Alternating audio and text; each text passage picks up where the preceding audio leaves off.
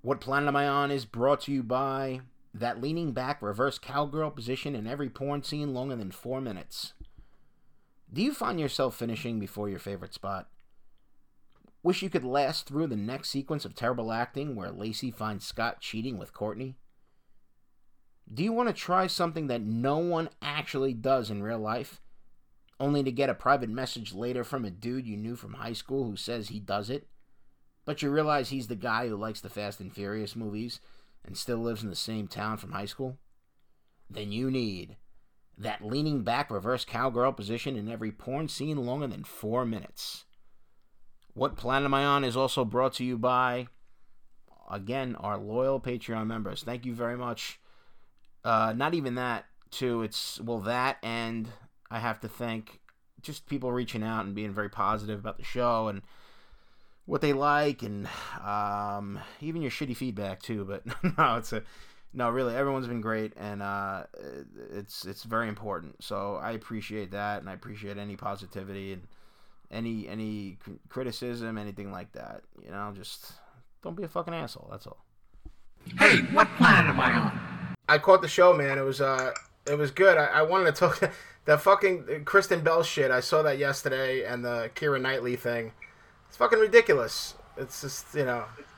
We've been saying it forever, but now we've been saying forever how men are emasculated in Hollywood and television, but now they've taken it to the next step where women are trying to say Disney films are treating or getting the wrong messages across to little girls, and you know. The point is, it's fucking fairy tales were written 100 years ago, and no one ever talks about there's no fairy tales for little boys. I dated a girl, and I dated Cara. I watched all the Disney movies with Nick. There's no shows, movies for little boys to hold on to and dream about. It's all girl shit. So my son, he has nothing to look forward to in a Disney film to set his goals on and. They gotta just shut their mouths. They're lucky that they have that for girls. Nothing's gonna happen if the girls watch a Disney film. They all get to be princesses and achieve their goals and save the day. And the guys just get stepped on as a means to support the girls' dreams and what have you. But they should just leave well enough alone. Why do they gotta shit on the Disney films about how girls are treated? They're treated fine. Yeah, that, and it's funny. The other side of the coin on that is. You see these little girls grow up into women who everything's now say yes to the dress, and they're living that princess fantasy. It's everybody has to have the bigger, badder wedding, and it's I don't think that's great too. Like, I'm happy with what Julia and I did. We just wanted to like get away from that bullshit where third cousins are invited. We just wanted to have our favorite people and just pretty much have the honeymoon with our favorite people. And that's another reason I love Julia, because she's not obsessed with that, like, she needs to keep up with the Joneses kind of thing. You know, but that, I mean, that's the other end of the spectrum. But the Kristen Bell thing, see, what gets me with that is when I you know how it is. For a while, she's been doing those commercials with, like, oh, it's so hard being a mom and three kids, and, like, everything's like, hi, I got to juggle my career. I'm a working actress, and I'm going to be a mom. And you want to scream at it, you go, look, people have been doing this since the beginning of fucking time raising kids. Like, they managed to do it. Our parents managed to do it and work. I don't know. It just. Well, she's not raising a kid. She's not raising a kid. Her nannies are raising a kid. Her assistant helps her raise the kids. She's making a living. She's working a lot more than Dax Shepard is. But they have a Hollywood marriage, which is to say it's a lot more simple for them to raise their two daughters. You know, try raising your kids on barely enough money every fucking month. Try raising your kids with one car instead of five. Try raising your kids on... I mean, there's so many different reasons I can give you why regular people have to be more concerned with raising children than they do. But this is what it... Look, there's a reason why the Housewives are the most fucking... I mean, there's a reason why the Housewives are such a popular show. Because women just want that lifestyle. They want to achieve... fame and riches for doing absolutely nothing. So they see a Kristen Bell or a Keira Knightley, they get very excited. But everybody forgets you need a lot of talent to get where they are. I'm getting off topic. The point is, Kristen Bell can kiss my ass. She's having a charmed life. I'm sure she suffered in her 20s trying to make it, but she's been great for 15 years on top of her game. Look, trust me, her and Dax Shepard will be divorced within 2 to 3 years, that marriage will be over. You'll find out what a monster it is to be married to her. Yeah. Listen, if you're sitting there and your wife is teaching your daughters that Disney movies, trying to teach them about consent during adult life, ridiculous. Can you fucking imagine being in that house having to hear that shit? Yeah, it's fucking... Dax Shepard used to get high. He's been to rehab 100 times. He's sober now. He doesn't want to be around that shit. He's going crazy. He used to be the guy on Punk'd. Right. He was the main guy on Punk'd. Yeah, he was having fun, and it bothers me that the famous thing Bill Burr used to say, he goes, like, those kind of women are constantly patting themselves on the back, and he goes, and guys don't stop them because we're trying to fuck them. Like, it's just they're constantly like, oh, I could juggle this, time for wine, you know, like, oh, it's insufferable. And it's just like they act like they're the first person to ever raise children and work. It's just like, how do I do it? Our mothers just fucking did it. They didn't celebrate it when they came home. Like, yeah, you do it. That's what you do. Oh, fuck. And the other thing is, hold on, let me check. My battery's going. The other thing is, Real Housewives. That phrase, Real Housewives. Not one of them is a Real Housewife. Right. They all make a ton of money. Yeah. And they're all loaded. They all got husbands who are wealthy, pretty much, or boyfriends. The Real Housewives are our mom, your mom, like the people who really have to work and take out the checkbook on the kitchen table and fucking write checks with dogs barking and, you know, that's working 2 or 3 jobs. So it's very convoluted now, celebrity and real life. When I do a bit on my podcast and I mention that, or on my Facebook page, I must have 80% women that listen to my show more than men. And they get so upset when I knock the housewives. They can't stand it. They love it. They love The Bachelor. You know, the second most popular podcast at Podcast One is The Bachelorette Show after Adam Carolla. Like, really? Can you believe that people listen to this a schmucky girl who knows nothing? Yeah. That's America. It's you. And listen, you're the last generation who can sit there and rail. Like, I can, but my wife gets mad at me sometimes. I go overboard. Julia might start to slow you down, too, later on, because she don't want your kid. She don't want your daughter to hear something. That's going to happen, and I get it. But after you, no men are going to be able to rail about the way women are portrayed on TV. It's going to be over. Like, yeah. There's no men left. You know what, though? I see that, and I think, like everything, it's a... You know, it's like a grandfather clock. It's like a pendulum. And I think it's going to swing back the other way. Hopefully not as hard. Hopefully it's going to do one of those things where it's been swinging hard and it kind of softly goes in the middle where, yeah, you know what? Guys can express their thoughts and their feelings, but it's good. Women do soften us up. You know, it's when guys are single too long or women are single too long, I think, that they get angry. You know, we've seen those patterns. So... it's good. You know, a woman in my life, the same thing. Julia softens me up at certain things, but other things she supports me with, and she's like, you're absolutely right. So I think it's that balance. Yeah. Honestly, like, you know, when I was doing the show 3 times a week, I was having 2 shots and a beer. Really, only like 4 sips of the beer. I don't have a whole beer. I don't even like beer. No. But just a couple of chaser sips, you know. Yeah. And I was doing that 3 times a week. Then the show went to 5 times a week, but no, 8 shows a week. Oh. So that means 8 times a week, I'm doing 2 shots of vodka and a beer, and it changed the way I was talking, it changed the way I was writing, and my wife was picking up on that, and I don't want to hear it, because I'm stressed out, and I'm in my own fucking, no, this is the way I work, you don't get it, that shit. Right. And after like 3 fights, you know, I have to just go like, you're right. You're fucking right. I don't like where I sound either. I'll change it. Yeah. But without them next to us, there's nobody that would have stopped me from keep drinking and keep... Nobody! True. That's true. Nobody. If it's not your wife, it'll be your kid. But eventually you go, what am I doing here? I'm not living my life for me anymore, really. I'm living it for other people. Yeah. So that they can have a happy life. Like, you know what I mean? Yeah, you were churning out a lot of content for a while there. And I was like, holy shit. You're really... you were getting on. But it's good. I mean, it was good. But I could tell that... You were, you know, it was taking a little, just a toll on you, as it would anybody, you know, just to, it's a lot of shit. It does, because, honestly, I have other things I have to do, and I don't just get up, turn on the laptop and just bark at this. I like to write stuff out and search on the internet what gets my goat, you know. Yeah. So it takes time. And I'm not making a fortune, so you go to yourself, why am I spending all this time?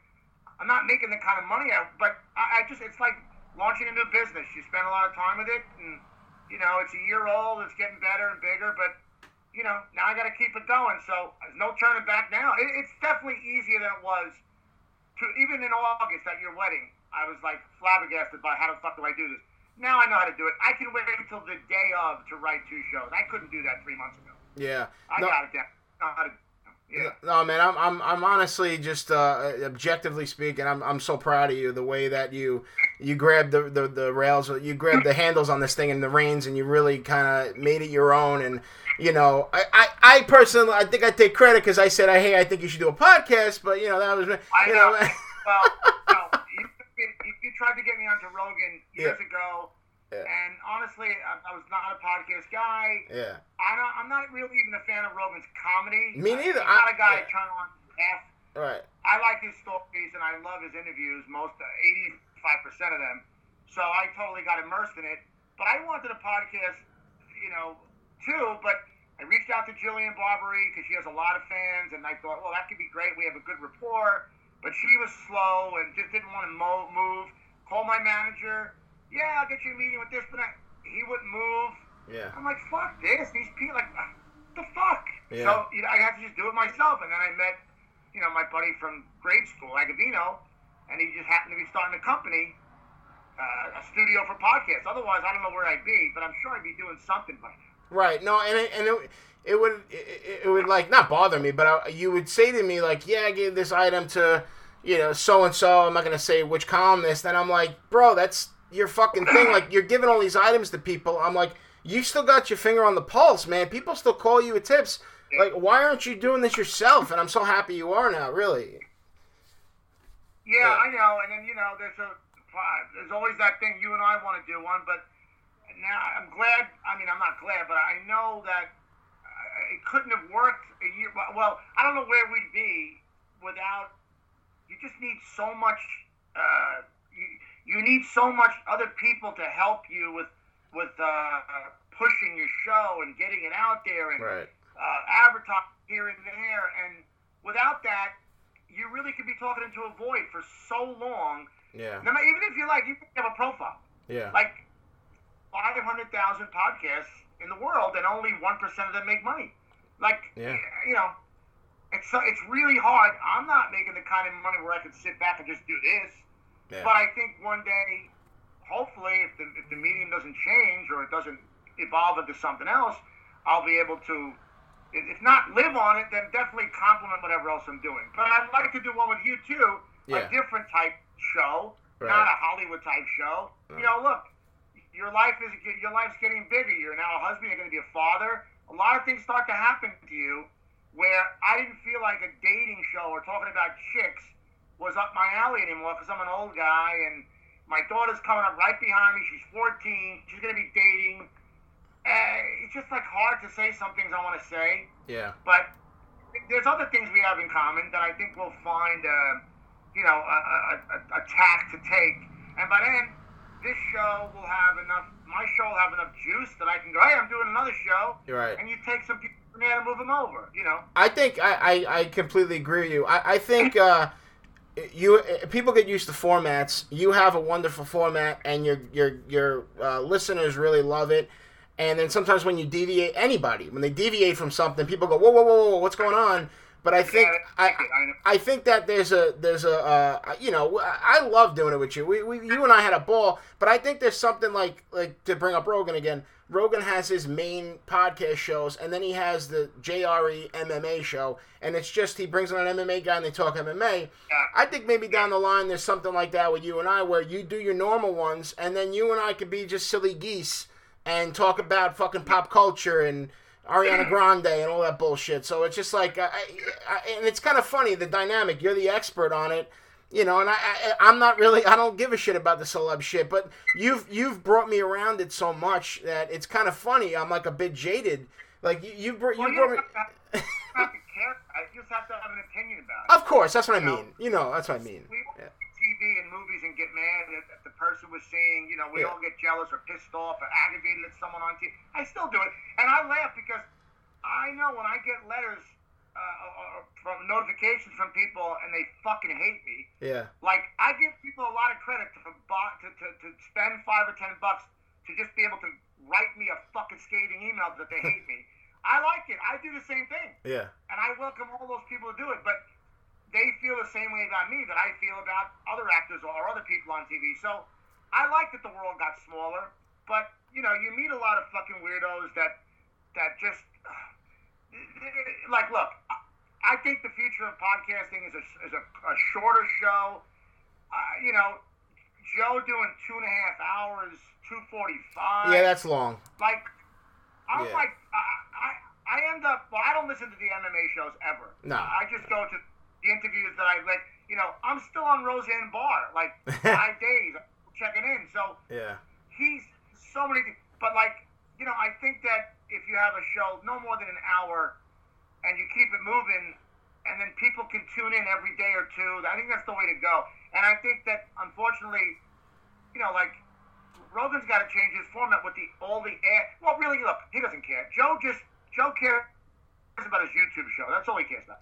He doesn't care about the podcast per se, because all those ads that he does in the front of the show, no one listens to them. No. Who listens to 6 minutes of ads? No. It's fast forward. No. Yeah. So eventually the advertisers will get hip and say, Joe, you know, this isn't working out. We're not getting any fucking. But either way, he started it. He's the pod father. God bless him.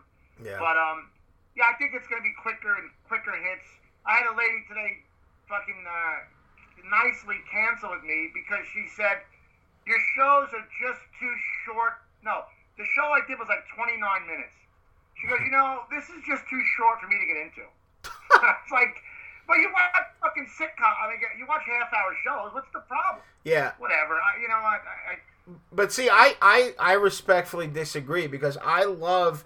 See, I think we were just brought up on this quick tidbit. Okay, we have, you know, Fox News, CNN. We have a fucking window of 7 people. All right, you have 10 seconds. Explain racism. Go. And it's like, what? What are you kidding me?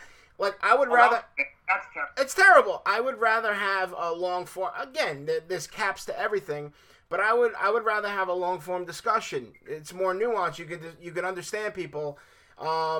You know, if it turns into, like I said, I originally wanted to keep it, I was like, yeah, you know what, between an hour and a half, and that's where my golden zone is. That's what I want to do. And it's funny, one of my guys who's actually the Patreon, thank God for him, he goes, he was like, brother, he goes like, you know, do longer ones. And I go, really? I go, no. I go, it's going to get boring. He goes, dude, he goes, it gets interesting right into that hour mark. He's like, I love it right there, and I want to hear more, so...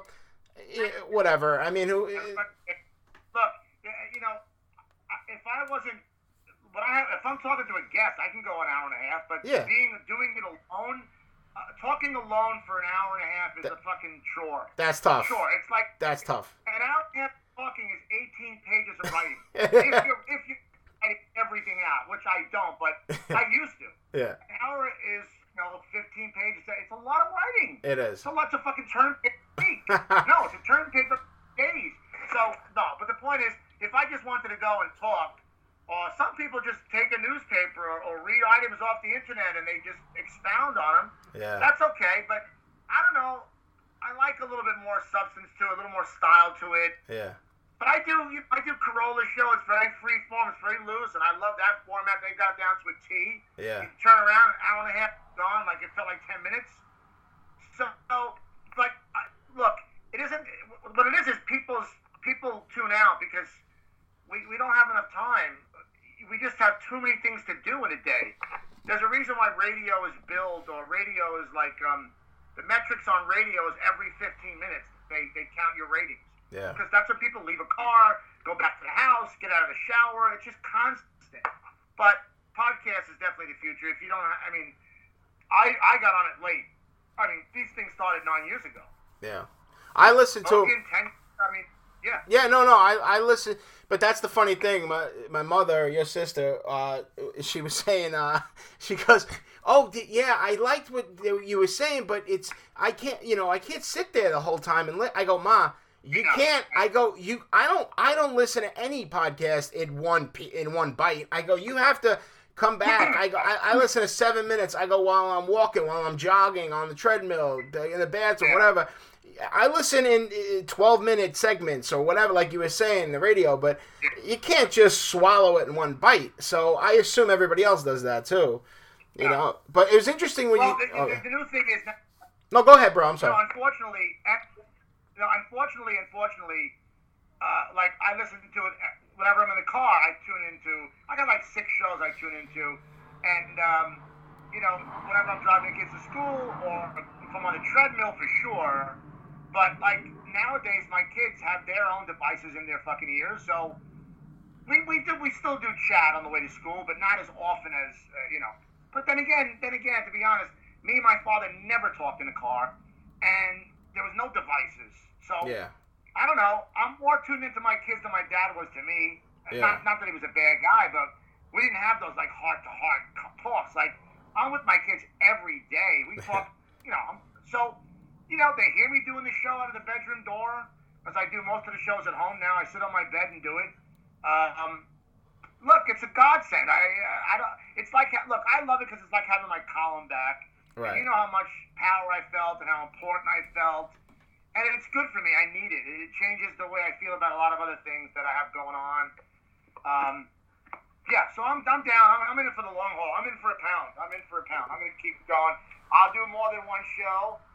But look, as mine grows, you know, all these things are working out. My relationship with Corolla, with Dennis Miller, with Jay, all these things. You know, some things had to happen for this to get bigger, so that I could then go, I want to do a second one.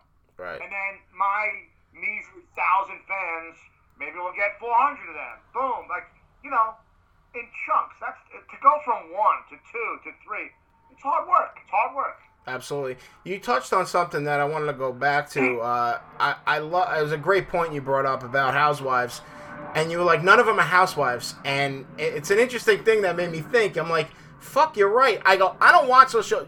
Julia sometimes has that insufferable bullshit on.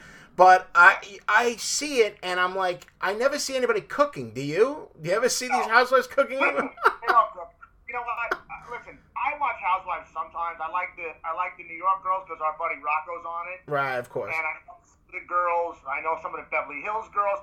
I get a kick out of it, only like in 10-minute doses. But yeah, you know, even like John Gotti's daughter, when they had Growing Up Gotti, she never cooked either. She used to get food from a restaurant sent over the house, and these women act like this. So I gotta go home and I gotta make dinner for my kids. No, you're not making. You're preparing. Right. You're opening fucking containers. Right. I know.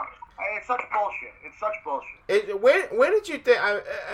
There are a couple different ideas I have from where it started, but when did you see that start switching, or at least like, you know, the men in our family. You're a great cook. I love to cook. I'm picking up dishes all left and right. I always cook for Julia. It's just the way I am. She's helpful too, but she's pregnant. I want to take care of her. Right. Where did you see that? Where it just started to shift? Was it like a women's rights movement, or like where did you see that kind of paradigm shift of like? I mean, of course, there are wonderful women who still cook and take care of their man, all that stuff, or they do different things. That's fine. It's not their forte, but I think we've lost that as at least Americans. Where do you see? When did that start happening? I can't say completely women's libs because women's lib. I remember in the 70s when that was beginning, and I was a kid, and our family wasn't like that, but we met a few of those women. I think for me, I started to see a change in the 90s when suddenly there were women around me that didn't want to be called babe or doll or. Hi, honey, like they didn't like that, and excuse me. And then a lot of women, all of a sudden, a lot of jobs were opening up for women. For instance, and you'll appreciate this, and the older I get, it's happened to a lot more men, white men. When I was at Newsday, I was next in line for the next, you know, high school beat or college beat, and they took me aside more than once. AJ, it's got to go. The next hire full time has got to be a woman or a minority. and I ripped apart the bathroom the first fucking time, and I went ape shit. Happened twice to me. So suddenly now women are getting hired into these jobs that were primarily held by men. There were only 2 women in the newsroom at Newsday. Yeah. Now there must be fucking 25. I'm not saying that's bad. Right. But it changes the dynamic at home. It changes about dinner. It changes about childcare. And suddenly a man is not the kind of man who just comes home and gets his martini in his hand at 7 o'clock. And unfortunately, that's all you and I saw. We saw my mom would open the garage door for my father, cook dinner at 10 p.m., sit there and watch him eat, hang on every word. And your mother, as soon as your father whistles when he comes in, she runs down to the steps, she kisses him hello. It's constant. Yeah. We only saw that. Right. So it's a sin, but so many people did not see that, and they don't think there's any loss. But it's a major loss to family. Right. Look, God bless what you can do with your family, because I can't even keep, and I don't even try too hard, which sucks. There's no such thing as Sunday dinner anymore. Nah. Everybody could take, unless I'm at your house. There's no such thing. Right. I like cook, but who's got practice? Who's going over there? I'm going to my friend's house. You know, Lola doesn't like to eat at that particular time. I get hungry earlier. Right. And you know what? We all take our dishes. It fucking sucks. Yeah. But it's no one's being dicky. It's just families change. No one sits around the TV anymore. Right. Everybody's fucking devices, and it's not important anymore. It just, I don't know, it's not good. I don't know what's going to happen when your little girl is fucking 15. Yeah. You know, they're going to be holograms in the room of her favorite pop stars and shit. Yeah. It will be. Yeah. It's fucking, it's funny you say hologram. I actually joked around with Julia, like, because she's like me with once in a while, you know how it is, it's not that I don't like the person. I just don't want fucking anybody around me. We all get that way.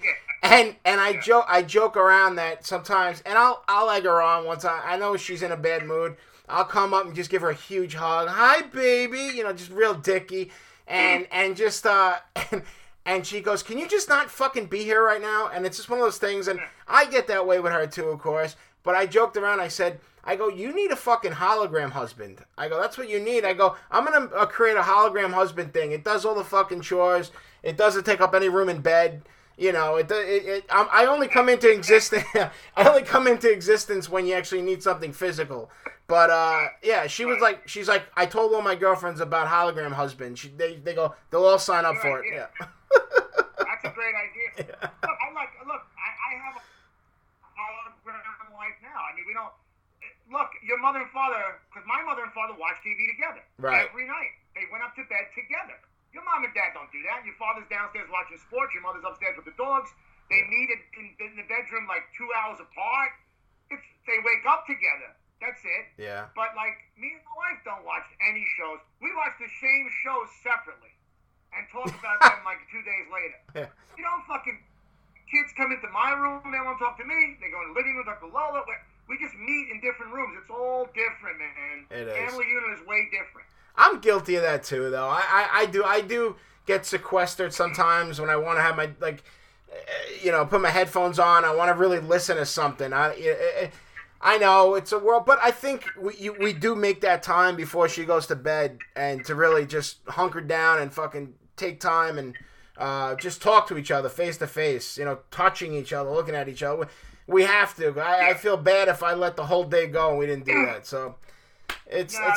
You know, that'll change in 6 years. In the meantime, see, look, you're like me. We were together 6 months and then had a baby and then got married, and my wife was pregnant just like your wife was and is. So we were constantly together with 2 kids in a row.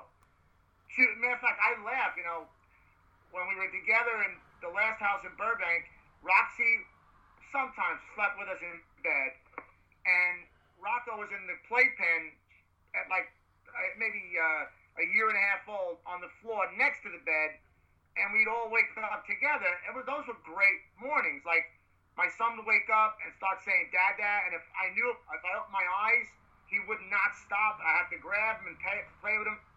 But of course I did. I wanted to be with him. But yeah, those are great times when you're all in the same room, the baby, the crib, and the bedroom. That's awesome. That's the best.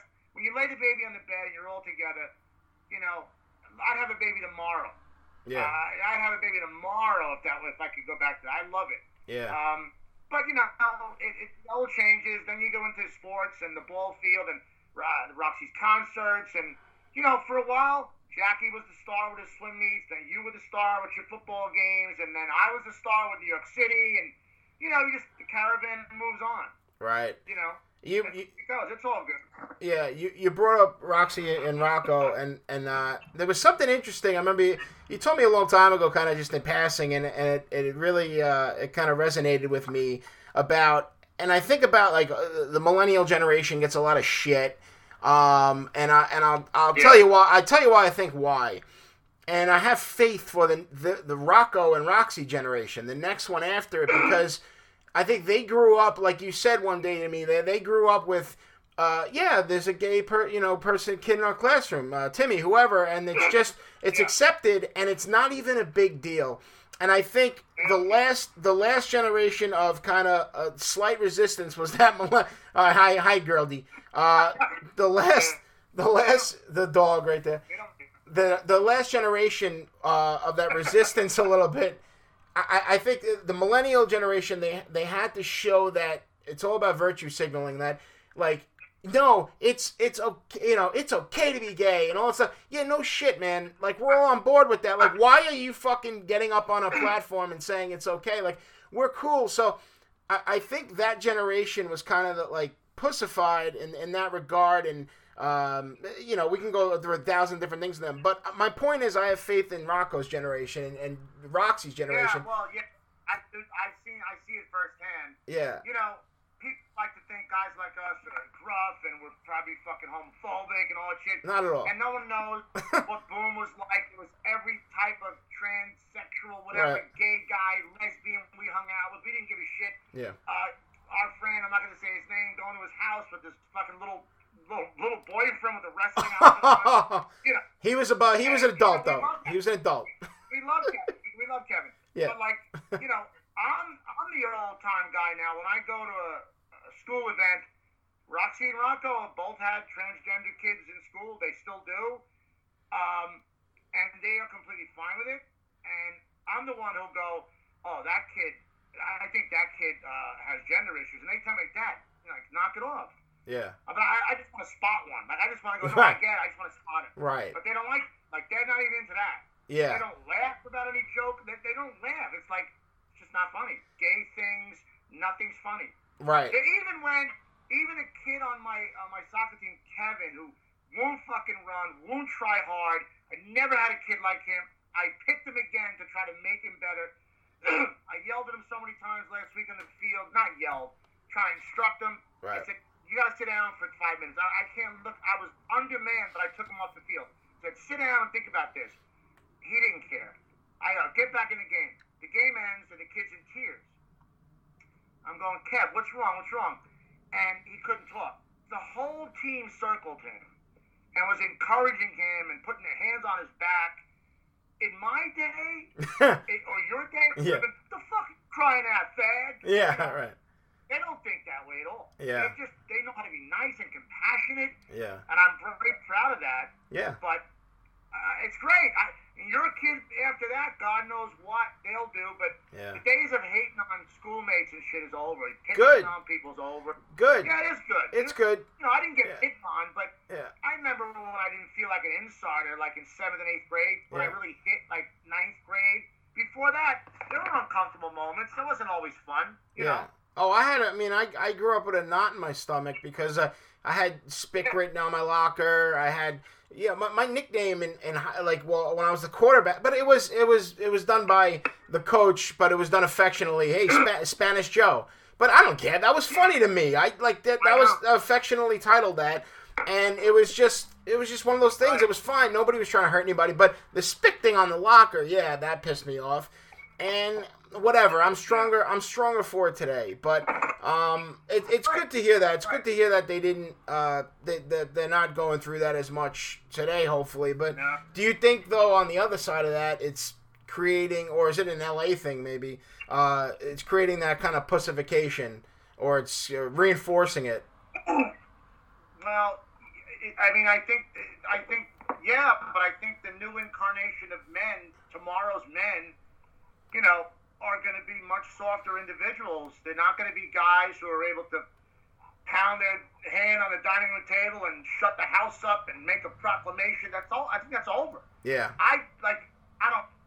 When I do it, when I get mad, it doesn't change the fucking temperature in the house. In fact, it makes my kids upset, and my wife puts up a wall. So what's the point of doing it? Right. When our fathers did it, it made us.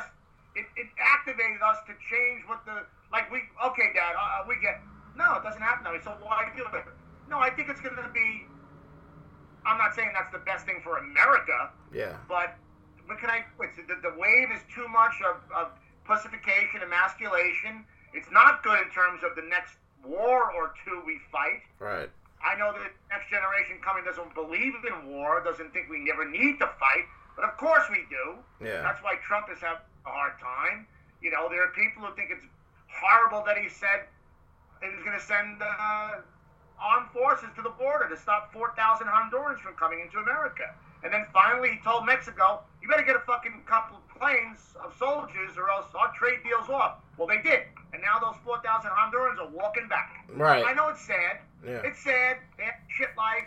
But what are we supposed... The point is, men like him, at this point in the time in America, are so frightening to women. Yeah. Men, you see the hatred. How about the virtue signalers in the street who scream about, you know, you're a, like the male feminists, and how they say, they're proud to say, we're staying home and not voting because we don't want to take away a vote for a woman. Oh, give me a fucking break, fucking pussy. It's, well, you know, it's like we said this. Listen, we all want to. I said this in the last podcast. We all want to get laid. That men, surprise, surprise, we all want to get laid. It doesn't mean we don't want to fall in love too and have a wonderful life and a wife and all this stuff. But basically, it is we just want to get laid. Now, the alpha males, they have their obvious way into it. Then there are, you know, there are people in the middle, whatever. But then there are those beta males that, again, when I say everything is attitude and action, I think to me, like you could still be fucking 5'4" and still be alpha-ish or still be, it's just all about your attitude and your action. So the point is, you know, even if you're diminutive, I think those guys go, listen, we need to find our way into the party. How can we do that? We're not going to go into this door. So what they do is they become male feminists, and they just, what do I have to do to get laid? Tell me. You know, they go to girls, what do I have to say? Let me in the temple. Please let me in, you know.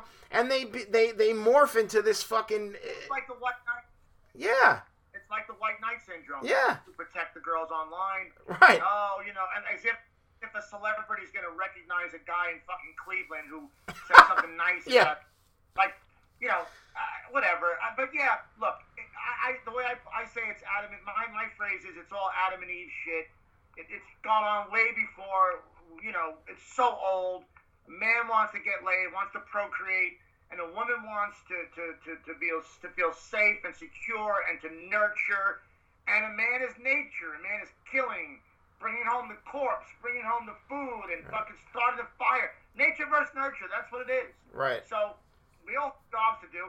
I'm very excited when a woman is strong and gets to do things that, you know, like, when Ronda Rousey, granted, we all went too crazy on her too quickly, but when she took the world by storm, it was a family event. My daughter watched it. My wife watched it. Yeah. I don't think I've gotten a pay-per-view since when Ronda was on fire. I really don't. Right. But to me, that was important for my daughter to see.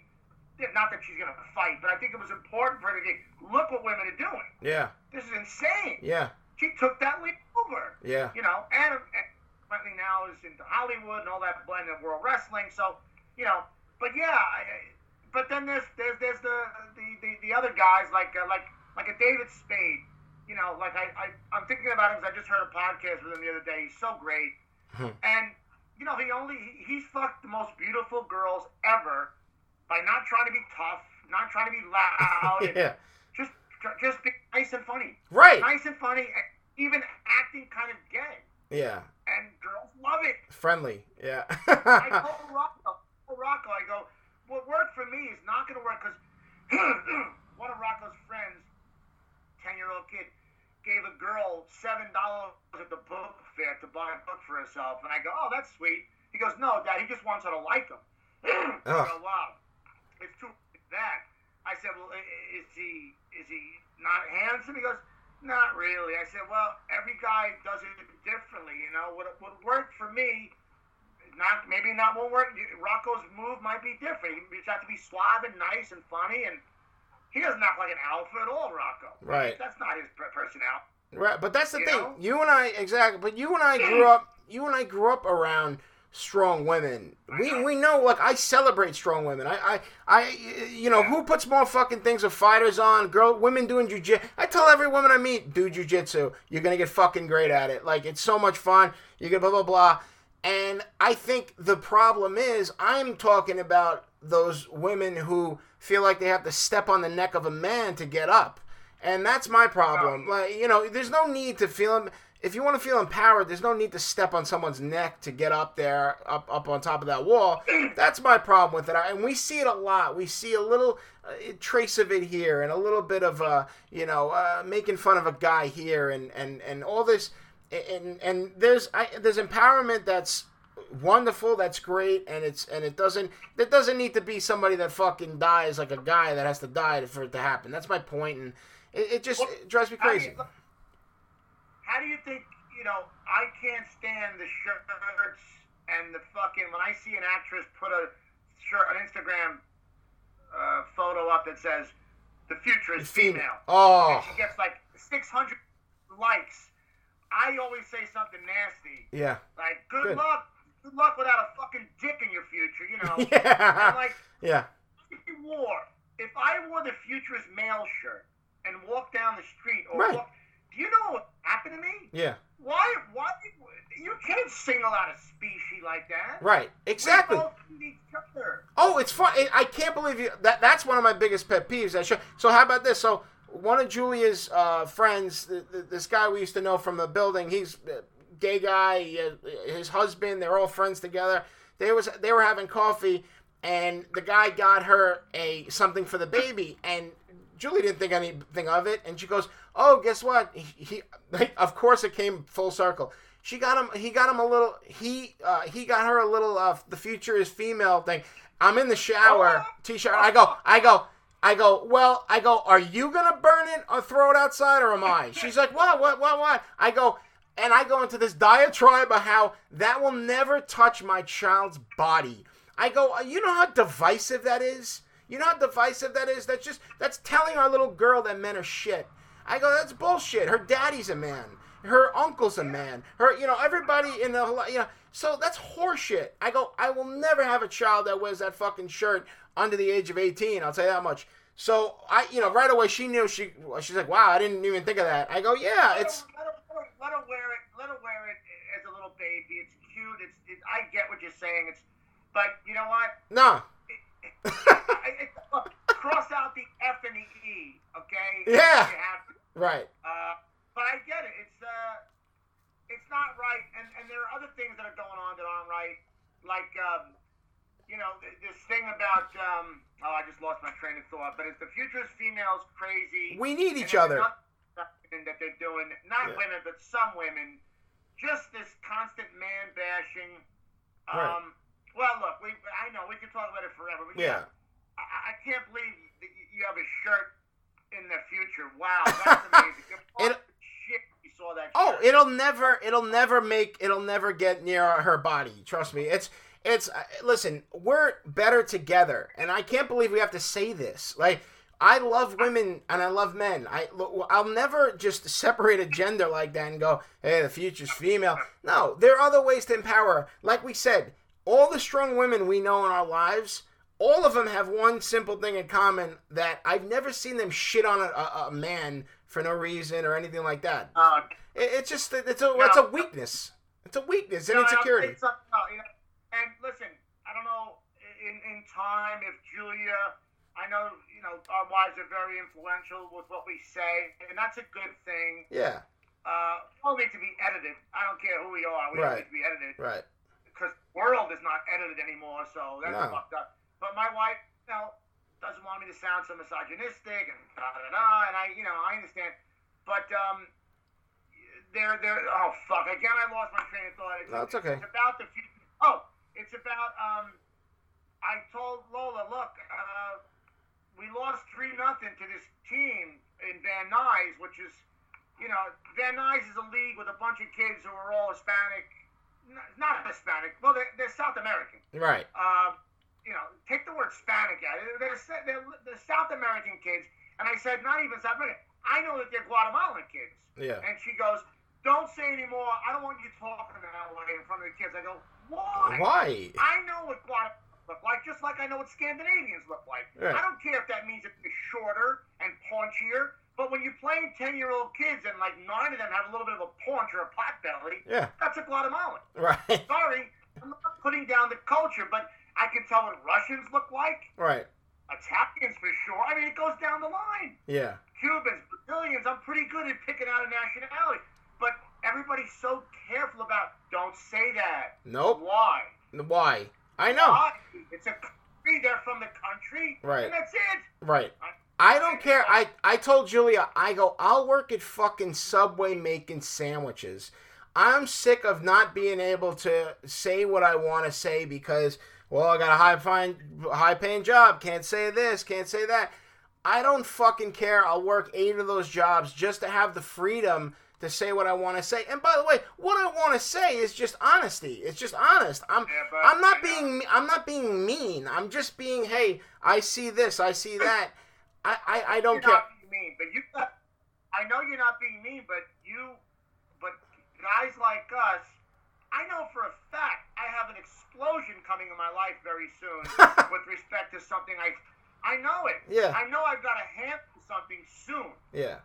Matter of fact, I had a girl on the show and I said doll, I said baby, and I heard it from the women on my page. I heard it from Mike Agovino, who lived in corporate America, and he goes, "You got to drop those words out of your vocabulary ASAP." And I go, "But Mike."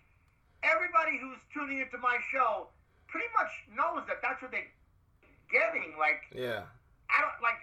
Why are they going to get a whitewashed version of me? Is that going to make them happy? Right. What the? You know what I mean? Right. But it's going to happen.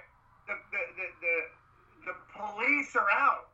You see what's happening now with black people being called out by white people because they walked into an apartment building that they don't think they live in, or. They're in a Little League game and being too loud on the side of the field, and cops are called. The shit that's going on now. Yeah. This ultra safety. It's fucking gross. I liked it better when Archie Bunker said what he said on TV. Right. Kites, cops, Polacks, and we all knew that, that. All right, he's saying something. We get it. Right. You know why? Because you. No, because you and I, sorry to interrupt you. You and I grew up around, or you and I hung out around those people who, we grew up around, like, we hung out with black people, Hispanics, everybody, gay people, and we played the dozens with each other. How many dinners did you and I have with black people, everybody, and we would fucking say something racial, not even racist, fucking around because they're all friends, and they'll go, "Oh motherfucker, don't tell AJ and Joey, they'll call the mafia on your ass," some stupid, and we'd all laugh. It was fun. We just played because we knew we weren't serious. We were dicking around. Can't do it. There's no malice. That's my point. I was breaking balls with Huey. I break balls with Huey, our black friend. I break balls with him. Love Huey. And he likes to put his fucking phone on his car on Facebook Live and just have music on while he's driving. Right. See the road. So I always write time to kill Whitey, Death Race 2018. White people. He fucking loves it. Of course. By the way, it's very healthy. It's like a Tourette explosion. It's very healthy to say things to another race that's not going to get offended by some kind of innate feeling you have about. If I can go, well, why do fucking black people feel that way, man? Why the fuck can't you guys do this? Right. Why the fuck can't, like, if Huey starts saying shit, and I'll go, the biggest problem in America is not enough black men stayed home. Yeah. Sorry. Yeah. Sorry. 70% of your family's women are running. That is awful. Yeah, it's a horrifying statistic. You know, he'll give me statistics about how there's no jobs for the men, and they're in bad areas, and they got to go sell drugs. And he knows better than me. Yeah. But I think that's good. Those little explosions of, why the fuck are you guys this way? We're like this because of this way, motherfucker. That's good. Yeah, it really. You know, okay, I get it now. You know, but to not talk to each other. Yeah. That's not good. We'll never learn. Right. It's like it's a great point you brought up. It's like a steam pipe. You got to let a little steam out so it doesn't blow the valve. And the same thing. Like, listen, any race. I know that's a huge problem in the black community, but any race, raise your fucking kids. White, black, purple, green. It's inexcusable to not be around for your child. It's inexcusable. But we love Huey. Shout out to you. I know he's listening. Hopefully he's listening. We love Huey. But I said it's disgraceful that all 2 weeks ago, last week, Don Lemon and a bunch of CNN people were calling Kanye West Negro. That Negro can't read. Yeah. What? Can we trade that Negro for another Negro? So stupid. That's fucking gross. It's so, because listen, according to CNN and Don Lemon and the Democratic Party, black people are a monolithic a vote. And they have to all vote one way. They're all poor and they're all downtrodden. And I don't accept that. I know too many friends that make money, hustle their fucking asses off. They're entrepreneurs and they happen to be black. So you know what? I don't accept that narrative that they're all this way and they have to vote Democrat. The fuck are the Democrats doing for them?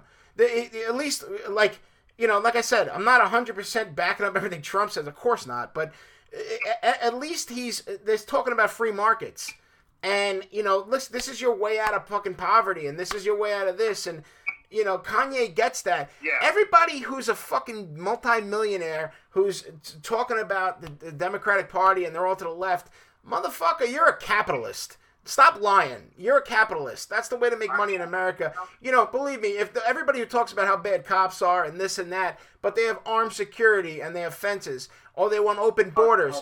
Okay, you want open borders? Fucking Alyssa Milano, whoever. You know, open your gates to your house.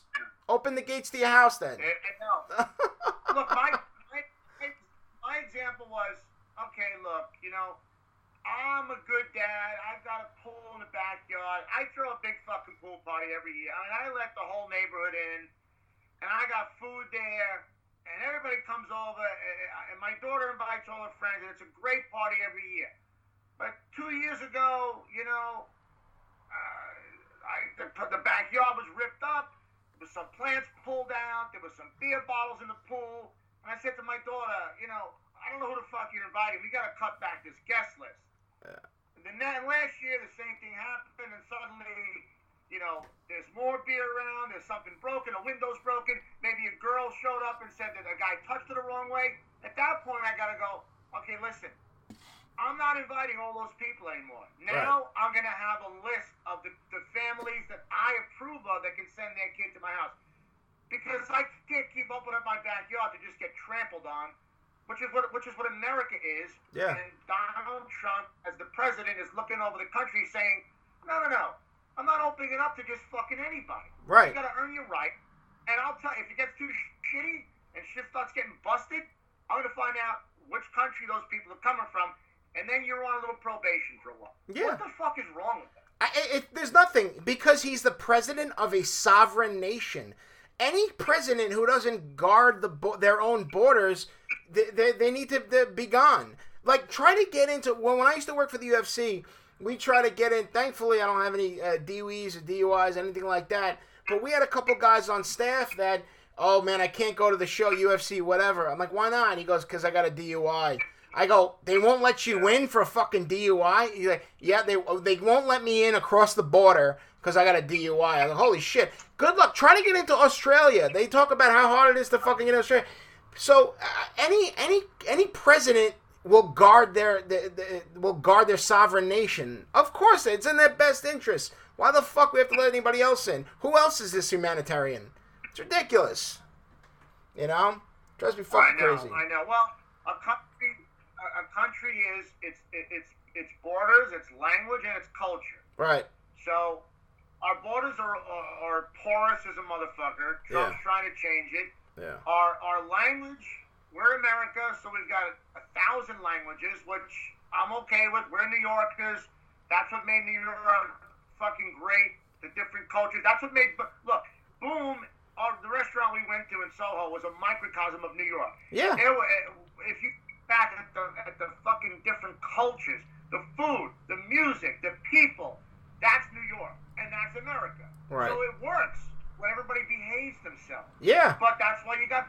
at Boom. That's why you threw guys out for being assholes. Right. I don't know why people can't understand that functionality. And in terms of the language, well, we've got a bunch of... Now, in terms of our culture, if you want to come to America, I would love to learn more about your culture. I'm open-minded. I like foods. I like language. I like traditions. But I think it's ridiculous to come to this country and try to make your way of life America's way of life. My grandparents didn't come here and push Italian down people's throats. They didn't even hang an Italian flag out the window. They hung an American flag. Right. They wouldn't let my father speak Italian. And lastly, I'll say this. I forgot. But you've got to, when you come to this country, you make the country better. Everybody came to America to make it a better country because they were escaping a bullshit place they lived. Pardon, they were escaping a shithole, whether it was communism or famine or what have you. So they made America better. And what Trump tapped into of Make America Great is exactly the way I feel. Doesn't mean I think we're better or we're the best ever. I mean, I do think America's the best. But I just want everybody to make our country better and work together. Yeah. I don't want to fucking... look, you know what? The last couple of days at Shea Stadium, you know what the Mets snuck in? The Mets snuck in on September 28th. Muslim Heritage Night. It wasn't advertised, but Muslims were being honored at Shea Stadium, and you know for a fact that the Twin Towers are less than 8 miles away from that motherfucker, maybe 10, and how could it be? How could it be? Yeah. It's like 15 years after Pearl Harbor. Do you think there were a bunch of Japanese heritage parties in America? Yeah. Can you fucking believe what you've done? It's fucking crazy. Listen, I like you were saying the Boom thing. I love different languages, different food, man. I'll fucking talk to individuals all day about your culture. I conversationally I could fucking roll around 4 languages. I love all that shit, but like you said, it's not our job to bring in everybody. You need to vet people, and then you could say, you know, there's that crying liberal that goes, but there's people starving and dying in these countries. Listen, that's fucking awful. I'm very sorry, but that is not our fucking problem. We have to worry about our what. I think the better way to fix it is why don't we say work with those governments and go, okay, man. How do we do it? How do we make it so that people don't want to leave here like it's on fire? You know, because then you get a lot of people who come here. That's my favorite one that you said, like, when they come across the border, you know, people that go, yeah, this pride, fucking pride, whatever. You go, would you go back and live there? Fuck no, man. I'm not going back, yo. Like, La Raza, man, yo, Mexican pride. And I'm like, why don't you go back? Well, you know, do you love it there? You gonna go visit? No, fuck no, it's too dangerous. I'm like, wait, what? What's going on? What? Yeah. You know what we've done? And listen, I live in L.A., so you know it. You live here. Yeah. Mexicans are very integral to Los Angeles. Yeah. We all have friends. And I love my Mexican brothers. I get it. But we've made Mexico so fucking wealthy. They've literally gone up to, like, I think they're the 11th richest nation in the world. That's not because of them. Yeah. Because of us. Right. And now, like, 1/3 of every El Salvadoran lives in America. 1/3. Yeah. Like, and there's 11 million illegal. It just boggles your mind what we do and how long we've bent over. And the Hillary's and the Bill Clintons and a lot of the Democrats want to keep it going. And on top of that, I was saying to people, oh, good luck with your new fucking neighbor from Chad or Somalia or whatever crazy-ass country they want to let come in here. I'm not into that shit. But if you say it the wrong way, you sound like an exceptionalist who doesn't believe in other countries coming in. It's not true. Right. I just think you got to be smarter about it and a little tougher on it. But my heart breaks when I see parents ripped away from children. However, the parents knew when they came here that was going to be the fucking situation. Yeah. So I'm not going to blame America. I just, look, it's a terrible world. There's a lot of shit going on. And they're leaving because they're poor and they can't eat. But by the way, I live 5 miles from Skid Row in downtown L.A. You know how many fucking, how many people live in shopping carts and plastic bags? Yeah. Oh my God, there's 22 ex-soldiers, there's 22 veterans who kill themselves a day in America. Can we take care of them first? Yeah. Before we bring in fucking 800 Hondurans? That's. What the fuck? Yeah. No, I listen. We when I was working in a restaurant in New York, we had a lot of the El Salvadorians came that way, and a bunch of them came my friends to the point they used to let me go to Freeport and play fucking soccer with them. It was unbelievable. Like on Sundays, oh, it was so much fun. So we get to talking, and they'd kind of be honest with me a little bit more and more. And they'd say, I go, look, how did you get in here? And they'd tell me they snuck in. I'm like, okay, bro, you're my friend. I'm not going to give you up. Don't worry about it. But so the point is, they would tell me that, and this is the first time I heard this, I was saying something about the El Salvadorians and the Mexicans, and they go, we don't like Mexicans. I was like, what? Why? What happened? He goes, he was the first one to tell me of those guys about how many women get raped coming through there. And I'm not saying I'm not saying it's all Mexicans or whatever, but like that's a fucking thing we need to fix. And that's why I say work with those countries so they don't have to make that fucking trip where what's the statistic, like 80% get sexually assaulted of women who come through there? Yeah. That's fucking unacceptable. That is not acceptable. So do what we got to do. Work with that government. So these governments, Honduras, so, hey, man, it's cool here. We're making money. We're living. So they don't have to make that fucking journey. That was the first time I heard that. I go, I didn't even think about that. There's women that get raped coming through there? Right. This was so many years ago. But now, you know, even same thing. Mexican friends, they have trials and tribulations that when I was in L.A., they would tell me about. And it's fucking horrible. It's not good for anybody, that trip. So, it's just fucking. But you've got to, the leaders of Mexico have to make it. They have to make it important to find out why their people want to leave so badly. Because their best people aren't leaving. Their worst people, their poorest people are leaving. So they've got to have more. They've got to find it in their hearts to say, well, why are we losing everybody? What are we doing wrong? They know what they're doing wrong. Yeah. There's a lot of things they can't fix. They can't fix the cartels. They can't fix that kind of the murders in the street. And, oh, my God, look. Could you imagine walking to fucking Ontario from fucking California? Like, that's the equivalent of what's going on right now. It's crazy. Yeah, it's fucking crazy. It's horrible. My heart goes out to them. Like, you got to do it legally, bro. I'm sorry. Yeah, I don't know. It's terrible. I was going to say, to try to make it, a little nicer, a little less doom and gloom, I wanted to ask you definitely about, like, gossip in general, and where do you see it going, and where do you see what's going on right now with, we both know it, about how anybody could be a fucking quote-unquote journalist and put anything up, but how have you seen it evolve since you've been a gossip columnist and to now? Well, it's just it's gross because the internet had a big thing to do with that. The explosion of social media. I mean, look, when I did gossip, I'm gonna guess that between the New York City papers and a few around the country, maybe there were 30 gossip columnists in the country, and out of those 30, maybe 10 were influential. Yeah. Really, that's it.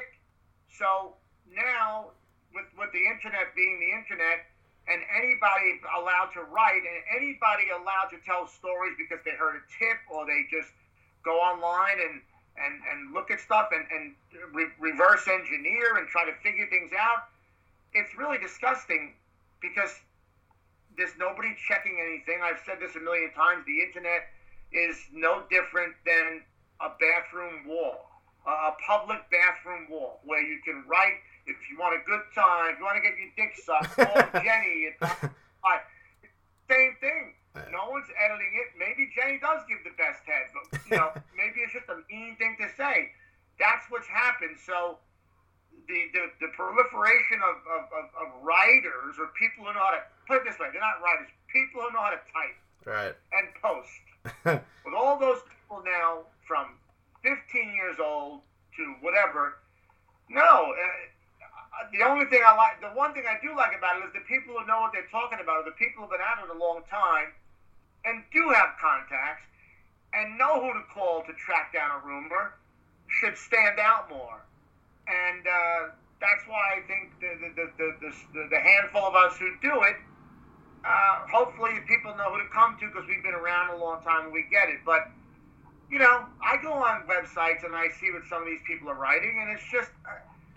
don't forget, there's a huge swath of people who are young who know information about like Tekashi 6ix9ine, these disgusting rappers that are just, and they write all. So much of it's not true that the flip side is to be a celebrity and be written about is horrifying because wherever you go, they're getting your picture, they're following you, you're being written about by non-professionals. Yesterday, Kendall Jenner, who, you know, I don't really have a lot of sympathy for that family. Yeah. I actually give a few of them a lot of props, to be honest. But Kendall Jenner, TMZ publishes her house, her address, and she's got a stalker who ends up in her hot tub. The guy gets busted, he bails out at $30,000. He comes back the next day, and again he's at the hot tub, and she's screaming to be like, "What are you doing? Saying where I live, what the fuck?" So that's where we're at. It's just, it's not good. Real journalism is still available if you look. There are some people doing great things, but you know, don't get me started on the press. I mean, from the White House press corps down, I think it's atrocious and disgusting, and it's one-sided. And by the way, there's plenty of writers and journalists on the right who do the same thing, but I don't think we have the meanness to us as the left does. The left just, the way they attack the White House people and any Republican in general is disgusting. So, you worked in newsrooms. When I worked in newsrooms, politics was not worn on our sleeves. You saw it. Yeah. I could never live through that. Oh, yeah. I like I said, I saw... designer and somebody on the copy desk with the Bernie Sanders shirt, not my president shirt. You know, it's unbelievable. Imagine me coming in with a MAGA hat, and how would that go over in California? I mean, you're right, you can't do it. But it's I wonder when you're talking about how does, I know you're close with Richard Johnson and a bunch of the other gospel columnists. Do you guys ever talk and kind of say? Kind of bullshit about hey man, how is this affecting you? Or just with Richard Johnson, and Richard being the head of Page Six. He's not the head of Page Six anymore. He still writes for the Post, but he doesn't have a column a week, and he has a real cushy lifestyle because he's still Richard Johnson, but he doesn't have a daily deadline. But no, he knows that he had his day, and we had a great day. And we had a ball during those, when Richard went from the late 80s to the 2000s, he had a ball. It's all different now. And these new journalists, the way they're doing things, the way they're going after stories, and the politics involved is gross. The news is not... There's so many more magazines that offer news and websites that offer news, but they're not better. They're one-sided. Yeah. And look, I'm 56. I don't really care anymore. I'm not going to be in a newsroom again. So I went whole hog on the podcast. I don't care if you know my politics. Right. You hear me. I talk about being pro-Trump. I also knock him when I want to. Yeah. But I make no about I'm closer to conservatism than liberalism by far. Right. But, listen. I don't want Roe v. Wade repealed, so that doesn't, that's a liberal stance. But I go on both sides. But my politics are known. How that affects me going forward in terms of working, I don't know. Yeah. But I can't live a lie like that and pretend I'm okay with, you know, I can't do it. I'm so glad you said that, because I'm the same exact way. That's why I'm here. Like I said, I'll work at Subway. I don't care if it ever came down to it. I sleep better at night not being a fake person, and you're the same way. And I know, and I think I got that a lot from you. I just have to speak. No, listen, no matter you love me or hate me, I swear it comes from a place of love. Yes, I can get aggravated and all that stuff, and there are things that I say I apologize for because I didn't mean to hurt somebody, and I did or whatever. But you know, I'm gonna say what I'm gonna say, and I feel what I feel, and. It's like a stand-up comic. Like, you know, something happens in front of them, they're going to fucking comment on it. And you can't just pretend, that's not a 800-pound gorilla in the room. You know, let's all just go this way. And I don't think there's anything wrong with that. And like I said, stand-up comics can't say shit like they used to anymore. Guys like Chris Rock, there's a ton of comedians who will not play colleges anymore. Oh, yeah. Yep. Yeah. It's done. They're too woke. Right. They can't hear shit. Right. Which is funny because, ironically, the colleges are where you go for diversity of thought, and you go for finally to break out of to mix opinions and have that quote unquote idea sex and let's all talk and what's your viewpoint. But you can't do that anymore if you are not on the left, pro academia. You know, you'll get swallowed up. It's unbelievable how the I always say this every podcast. The anti-fascists are the fascists.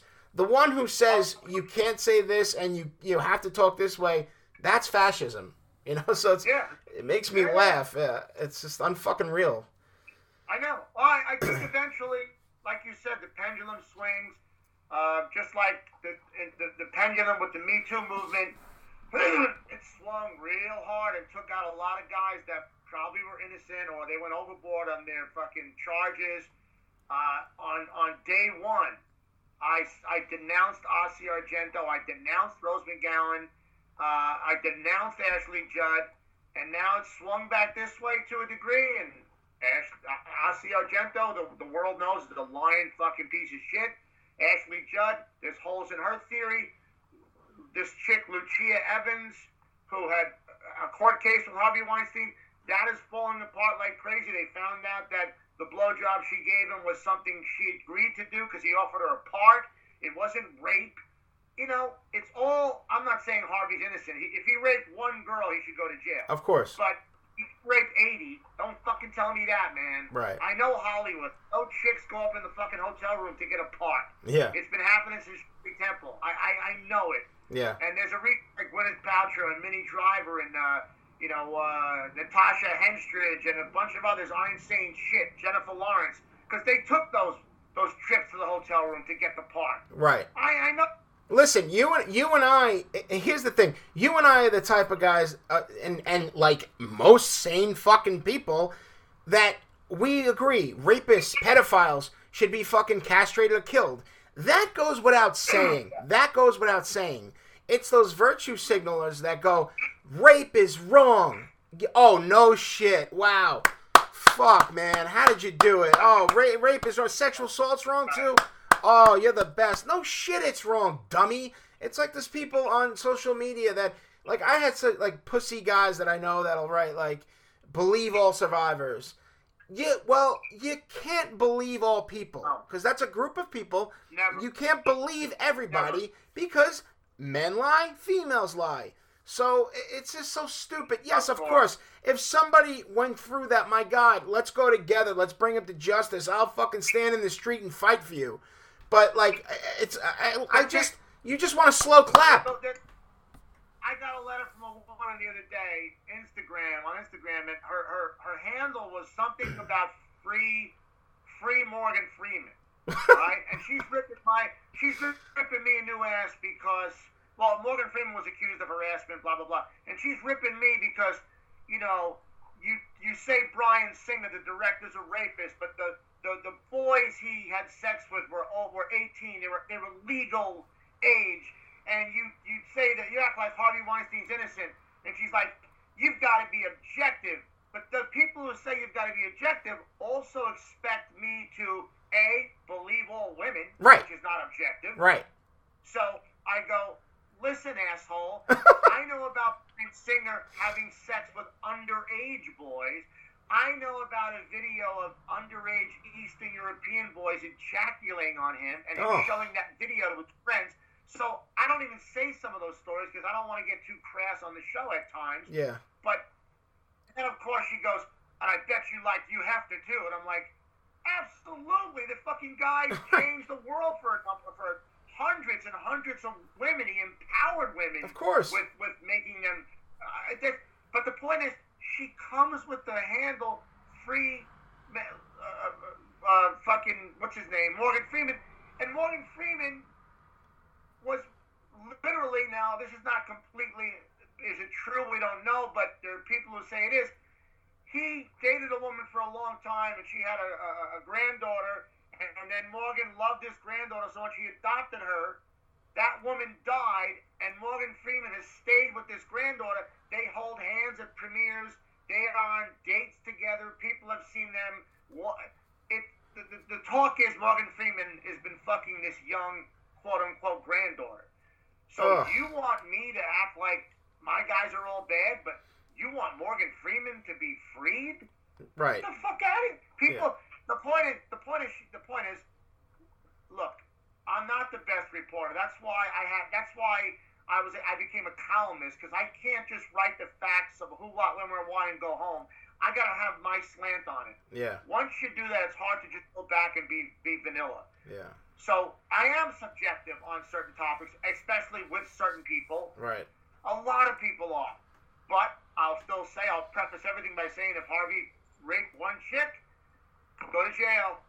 But I'll also argue the fact that I don't think he raped 80. Yeah. So what the fuck does that make me? It makes me reasonable. It makes you reasonable, and it gets to my point I wanted to say. Like, you and I think there are people, obviously, we're very polarizing. There's some people that might fucking hate us, obviously. There's some people that love us, because I think you and I do our best to cut through bullshit, because we grew up that way. We grew up in a family that, you know, when my father was dying, we were still laughing in the bed with the, remember Easter with the bunny ears, and we you know, we're inside story, but we were always people, even in the face of death, we were still trying to make my father laugh, and we were pointing out honest things about the whatever, but like. I've had so many people reach out to me, you know, via Facebook or whatever, just to say, like, bro, thank you for saying that. I can't say it because I got a job. I don't want to put it public, but thank you for saying what you say. Because you and I cut through the bullshit, but we also have big hearts. I don't feel like we're assholes. I feel we judge everything equally. Even when I was in college, I took I signed up. It was Sex and Gender and Literature. It's like I needed one more credit for this thing. It was, you know, probably 50-50 guys, girls. The woman shows up the first day. She says, look, I'm changing the name of the class. She goes, it's going to be called Lesbianism in Literature. And, you know, fucking 80% of the guys leave. And I was like, no, I'm going to stick this out. I go, I want to learn about different people and cultures, blah, blah, blah. Fast forward, I became the lightning rod in class, because I would, anytime it was a thing where I go, no, the fucking guy wouldn't do that. Like, it was like a bullshit thing. It was an uproar in class. There was me, it got down to me and one other guy in class who, he was smart. He kept his fucking mouth shut. He goes, he even told me later on, he goes, bro, I don't know how you do it in there. But the funny thing is, I had good women in that class. No bullshit. We'd be at the park bench at the bar, come to me, and they go, I can't tell you this in class, but I love what you're saying. Thank you. I dated three girls in that class, and we, you know, wonderful. It was respectful, great women, and I'll never forget it. I got to a point, I got the teacher's respect. I had an A the whole time. Finally, I remember I showed you the paper. It was about the emasculation of men in America, and I wrote this 2000, and all of a sudden, my final grade went from an A to a, I think it was like a C or a C+. And it was, and I've had everybody read that paper, men and women, and they've loved it. And they go, "You're right, it's happening." Right. And you and I see it a lot in commercials. You know, you and I text each other all the time about commercials, about the pussy, the neck beard guys with the bellies and the glasses in commercials. Yeah. Well, I don't know if you heard the show I did about on the Jim Carrey show on Showtime, Kidding. Oh, yeah. New show. Dude, he plays a Mr. Rogers type character, and his father and sister run the show. It's been on for years. He's very wealthy. But the man, Jim Carrey's a pussy and a schmuck. He doesn't know how iPhones work. And his son calls him an asshole. His son says, "You dress like shit, Dad." And the kid's like 11, 12. He smokes pot at the school. But the one thing, Jim Carrey's brother-in-law comes home with a bunch of groceries, and he's taking the groceries out because, he went shopping, not the wife. Yeah. And the daughter's bringing the groceries in, and suddenly the daughter's Asian piano teacher shows up, this guy, and the piano teacher shows the father this beautiful rose, because that's what guys do. We love showing a rose to our neighbor. And then he takes the groceries in, and when she does it, you see it from her point of view. As she's walking in the kitchen, she stops and looks out the window, and you just see the bag of groceries fall to the floor, because what she sees is this gay Asian guitar teacher jerking off her father standing up in the driveway. He's jerking them off as they're standing up. In the driveway. Jerking off, standing up, and the daughter, for the next 3 episodes, can't eat vegetables because that's what she saw the jerk off. Oh. And the wife finds that out, and she can't ask the husband. The husband goes on a trip to try to be with the guitar teacher again, but the guitar teacher bails. The man breaks down and cries. He comes home and tries to explain to his wife about he thinks he might be gay. She doesn't want to hear it. He breaks down and cries again. And then he tells his kids, "I'm not going to work today. I'm not going to work ever because I don't know who I am." And he cries again. I just don't know what they think men are. Yeah. And you know what? I ripped their new asshole because. Oh, by the way, then I checked the writing staff on the show. You did a Trump thing, by the way. You're like, oh. You did a Trump. You did a Trump hand gesture. You're like, oh, by the way. I checked the writing gestures. And you know, like this stuff. Yeah. And fucking one guy. Good resume. He's been there a long time. Yeah. The next guy was Mexican with like a couple of credits. Then there were 3 girls. One girl was a daughter of a famous cartoonist, Jules Pfeiffer. She hasn't done shit, but she's a Showtime writer. Whoa. Another girl has no credits. Then there's a gay guy with, again, no credits, but he's a writer. Finally, there's a black girl named Jazz. Yeah. Credits are Jazz. Oh, come on. Jazz. Her credits are she had a blog that was widely read. Oh. These are Showtime writers for a primetime show on pay cable television, and I'm not trying to get a job, but yeah. My ideas as what it's like to be a man. Do you know what would happen to me in that meeting with 3 women, a gay man, a black girl who had a fucking blog? Right. But they're telling America what men would do in this, because we've all seen our fathers get a hand job in the fucking driveway by the neighbor. Yeah, of course. How many of those? Listen, how many of those? I don't even call them women because women are real women. Those are girls. How many of those like 25-year-old girls lived in Williamsburg with the vegan cat? How many of them? It's a vegan Abyssinian. It's a hairless cat. I know. Oh. Do you know, have you seen, go look at the hashtag vegan cat. There are fucking idiots who actually feed their cat a vegan diet. Cats will die. Cats will die if you feed, their kidneys will fail. You can't feed a cat lettuce. They're killers. They need fucking fish, birds, mice. Like, they need food. They need meat. They're carnivores.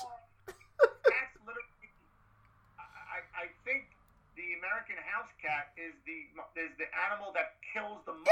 Yeah, it's 200 a year. It's like 200 animals a year it kills. A bird, like, give him fucking lettuce. lettuce. They're making everybody in fucking fruit. Oh, it's and they say like, oh, goodbye to Toonces, you know, and the cat's like fucking can't even pick its head up. Rogan was talking about it. I was dying. And look at the hashtag vegan cat. Yo, fucking shit. It's actually sad. It's fucking sad. And people, because people want to put their bullshit morals on. Meanwhile, on a cat. Meanwhile, by the way, plants are living things too. Don't tell me, oh, it doesn't have a central nervous system. There are so many instances. Plants, they could tell they no bullshit. One of these type of plants, they tested it. It would let out this mustard taste or whatever, like as a defense. They said all it needed to hear was caterpillars chewing on the leaves, and all of a sudden, the plants got scared. They go, oh shit, defend.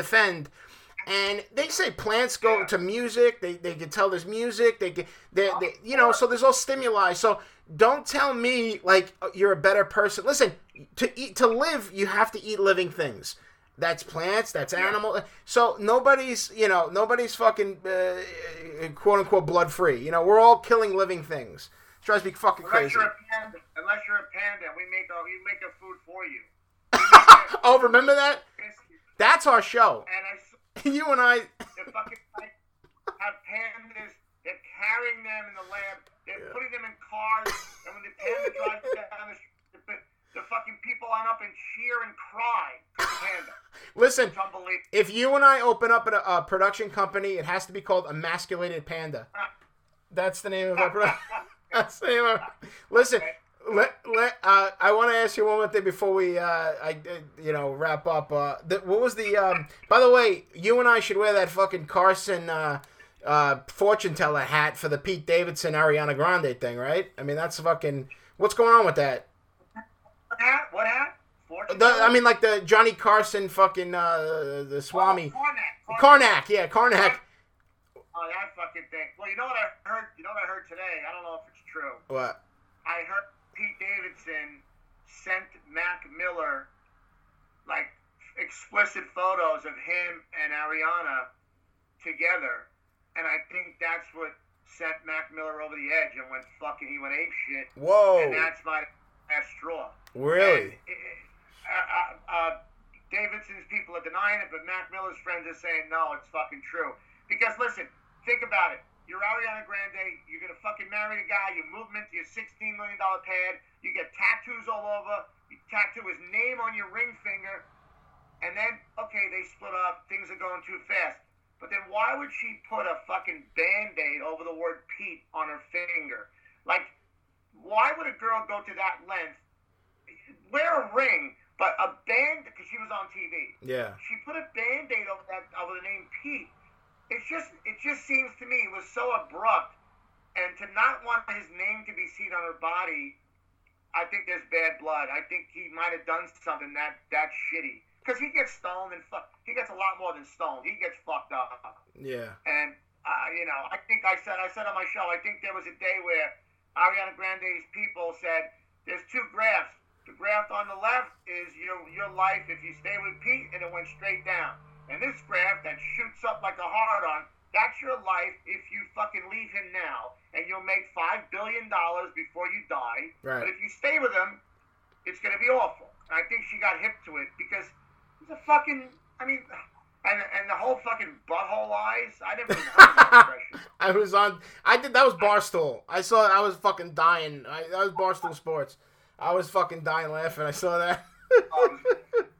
But the but she's impossible too. Yeah, of course. She's a cutie pie, but to me, she looks like she's 15. I know she's 24. Yeah. But I just think she's a real fucking pain in the ass.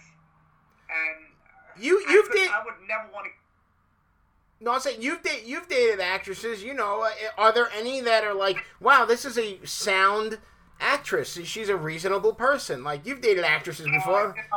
Yeah, there are, but I didn't date ones that are fucking on shows like every week all the time. They might be different, or they might be... I wish I had. That would have been great. Yeah. But I did some that were famous and then not famous and trying to get back. And boy, like I told you, when I was having sex with them, The only time they screamed loudest was when they got the part. They didn't scream loudest in bed. Yeah. They got a part. That you see another dimension of joy on their face that you don't see in the bedroom. Yeah. It's a real fucking eye-opener. Yeah. It's fucking great. The, oh my God. Yeah, I was going to say, I could never... Or I would have never dated a female stand-up comic because I know not to be a dick. I know I'd be funnier than her just by default, and I would have to laugh at her bad jokes and her bad material and just like, oh, Trump's fucking up now, and like, oh, you fucking. But Sarah Silverman, we thought you were so hot. We saw her at Joe's Pub years ago, whatever, 18 years ago. We loved her then, and I can't listen to her now. And I love Sarah Silverman. Yeah. I love her show, but now that I read her comments on Twitter, it's like, your father was one of the first people who would say, I'm not going to see so-and-so's movies anymore because he doesn't like this and that. And this is way before Trump. Yeah. And I was like, yeah, I can't not see a De Niro movie. I can't. Yeah. But now as I get older, I kind of know, like, I don't really want to see a George Clooney movie. I mean, I like him. Yeah. But De Niro has been so fucking low down, bully, and like I know De Niro's daughter Drina. I've taken her out. She's a real sweetheart. We're friends on social media, and she told me to come see her in New York. And I don't say bad things about her dad on the show because I don't want. I really don't want her to hear it. I feel really weird because he's De Niro, but I would like to destroy his ass. Like, what the fuck's wrong with him? Right. Like all of a sudden this. And it's such a posturing thing, bro. You're a multi-millionaire. Like, stop with the... You know that if it came down to it, do you really want everything to be socialist? Do you want... Are you sure? Because you're a multi-millionaire. That means we'd have to take more of your money. Like, stop with siding with everything to the left. I can't stand that. Moore, yeah. Michael Moore's got 9 fucking houses. He's worth $50 million. Right. And he won't even pay his ex-wife the amount of money she's owed in back palimony because he's an asshole. But just look at him. Today he said that he really thinks a ticket of Tom Hanks and Michelle Obama could beat Trump in 2020. Who the fuck would vote for Tom Hanks and Michelle Obama? Oh, there's enough idiots out there. They're not... No, they get a ton of votes. Yeah. They raise $5 billion in this town. Of course. But... Michael Moore acts and looks. I could never get behind it. When he made the first movie about what happened to his hometown, where is it again? Flint, Michigan. Yeah. That was great. Doing really important movies about the breakdown of American cities. Right. But now this doing is so stupid. No, he's so up his own ass. It's ridiculous. But I can hang out with Bill Maher. Bill Maher fucking hates Trump. And I hung out with Bill, we'll go this way, we'll there. And I went to Vegas with him, and I was nervous, like, how can I go on his jet to Vegas, hang out, go to his show, have dinner, go to a strip club, the next day have brunch, get on the plane again without having an argument. We didn't. That's of course not. Of course not. And that's the thing that gets me. How could, like, they're all full of shit. There's plenty of shit that I'm kind of to the left about or liberal about, and there's obviously I probably lean a little more to the right, of course, but there's definitely shit that I have 2 gay brother-in-laws. I'm all for gay rights. I'm anything that comes to social issues, I'm pretty good like that. But I laugh because like you take a guy like Bernie Sanders, doesn't he own 2 homes in Vermont? Like. They're all full of shit, right and left. All the politicians. So people who get a bumper sticker that I believe in this. Really, you believe in this fucking person this much? You're gonna get a bumper sticker. They're all full of shit. And it's just like it really is. Like I don't know. I don't know what the answer is. I don't know what's gonna happen. But I do think that. I don't know, do we need this alpha Rogan? Not to quote Rogan again, but he said, like, do we need this alpha dog anymore? Like this, the way the structure's set up. Maybe the president becomes a head of some kind of cabinet that we get all these great minds together, and let's get somebody from agriculture, somebody from astronomy, and all the different categories of life and whatever. All great minds, and I don't know. But I still think you need a titular head to make a decision and to weigh in and look at his cabinet of people and make the final say. Yeah. I don't think you can take 12 guys or 8 guys and I don't know. But I like pulling from all different sects of society. Yeah. What the people's know. But then again, look, you know what? Everybody fucking said that, what's his name? Stephen Hawking was the smartest man in the world. He's the fucking brilliant, most brilliant mind. For the last 25 years, we've been sucking his dick. His book comes out posthumously, and he says in his book, there is no God. So now how do we feel about Stephen Hawking? Now, let's see all the people who loved him. Now, how do you feel? Because after he's dead, his book said, by the way, there's no God. By the way, but what, 80%, I think it's 80% of the scientists feel they're either atheist or agnostic or, you know, that's, I agree with that. I mean, listen, not to get into theological debate, but I'm of the church if I said I don't know. I'm not saying that atheists are like, well, there is no God. I'm saying I don't know. You know, we might be in a fucking computer simulation. I don't know. Yeah, I fought with an atheist and flat out couldn't stand anything about anything. That's why I never learned the Bible stories and this and that. I really wish I'd had. Yeah. I find them interesting. I like to talk about what kind of, a lot of them are full of shit, but I wish I would have known about them. But as I grew up, I became more agnostic. You know, I believe in some things, not everything.